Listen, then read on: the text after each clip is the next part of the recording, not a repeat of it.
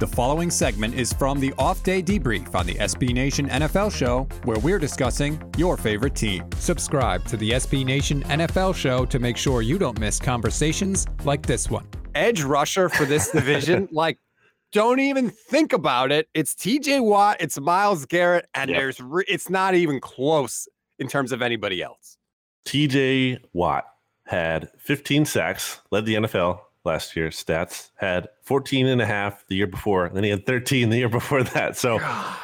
you like touchdowns and you like guys who get sacks. So TJ Watt, obviously one of your guys, easy pick.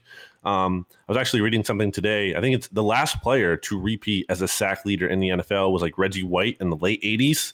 Um, wow. Um, another Eagles tie in for you. Yeah. So TJ Watt, I think he has a chance to do it. I think he could do it again. I think he could have another monster year this season and maybe be that kind of player to do something historic. And obviously, Garrett's going to have a really good season too.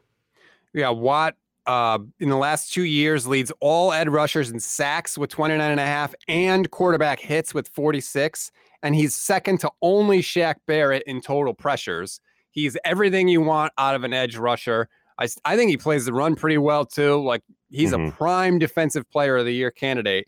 And for Myles Garrett, like he's got 51 career games and 42 and a half career sacks. He's an absolute game wrecker.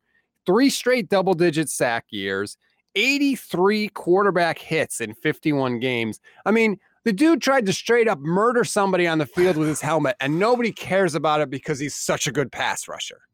When you look at Myles Garrett's like physique, like his frame, yes. like like he's a monster. He's just like a monster. It's it's no surprise that guy is like a dominant player. He's a freak. He might be the most physically intimidating player in the league right now. Like if you mm. look at hmm. him, he's t- he's six four. He's shredded. Like he doesn't, he's not just like big and thick. Like Aaron Donald is thick.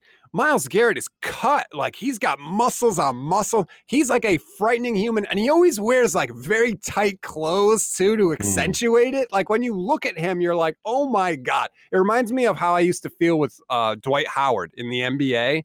Like you don't see human beings that look like that walking around. Myles Garrett to me is very physically imposing. If you have the idea, an idea of a player you're listening to this who is the most physically imposing or scary. That's what's the term you use? Stats intimidating, I guess. I don't know. Intimidating. Uh, tweet at us uh, at Brandon Gowton at Stats on Fire on Twitter. Hashtag Muscle Hamster with your pick of who is the most scary player. I would pick Chase Young, and maybe that's my NFC East bias showing, but he's a he's a pretty big freak too. I think it's always the, it's always the edge rushers, right? Because those guys like they they can't just be like big because they have to be fast too, but they have to they also have to be big.